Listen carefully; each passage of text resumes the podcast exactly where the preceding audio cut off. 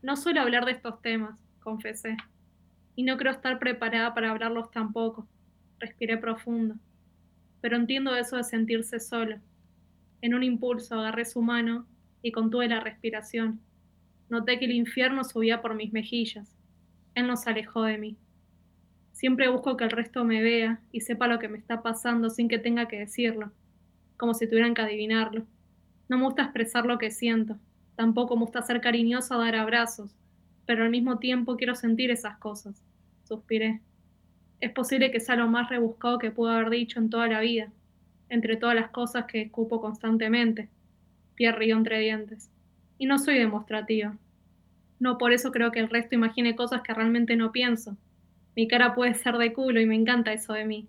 No lo pienso cambiar porque esté dando la impresión equivocada. Es lo que me hace ser yo.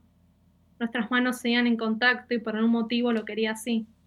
Pensé que iba a decirme algo, al menos, que iba a darme un consejo, pero entendí que no necesitaba nada de eso, solo sentir que me había escuchado.